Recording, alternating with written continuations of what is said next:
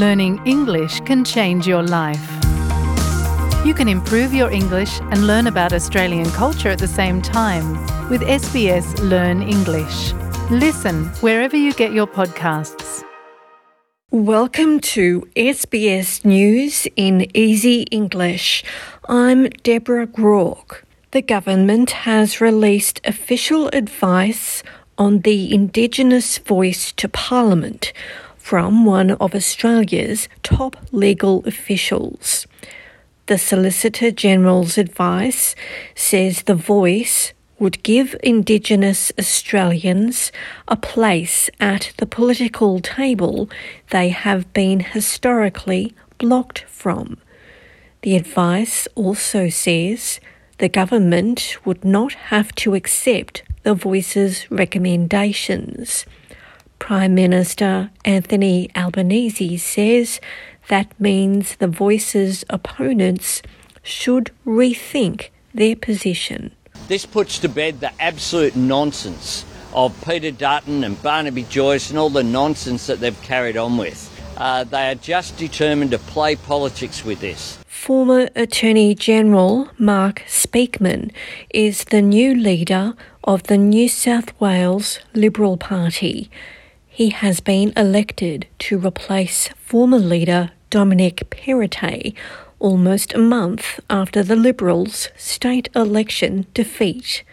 Coalition partner the Nationals have already chosen their leadership team, re electing Paul Toole as leader and Bronnie Taylor as deputy. Lachlan Murdoch has withdrawn his lawsuit against the publishers of online news site Crikey. The case was marked discontinued withdrawn on the federal court website on Friday morning. Mr. Murdoch had sued Crikey's publishers, Private Media, over an opinion piece he alleged had defamed him. A group of former and current Optus customers are suing the telecommunications company over last year's data breach. Law firm Slater and Gordon says the group is seeking compensation for their distress and frustration, as well as the money they had to spend on replacing documents and protecting their identities. Optus says it will strongly defend the lawsuit. Two people have walked away from a small plane crash in the sea near a Perth beach. The pair have been identified as a woman and her son who were flying home from Exmouth in Western Australia after viewing Thursday's total solar eclipse. Inspector Mark Cannon from WA Police says the plane developed engine problems. Scary incident for them, but the, uh, the pilots uh, did an exceptional job bringing it down. Uh, as you can see, we're close to uh, uh, a lot of public buildings and stuff, so they did very well to, to put it down where they did. It has been alleged that foreign regimes are using social media to spread propaganda and misinformation. Brendan Carr, a former national security advisor in the United States, says Russia and China are the main offenders.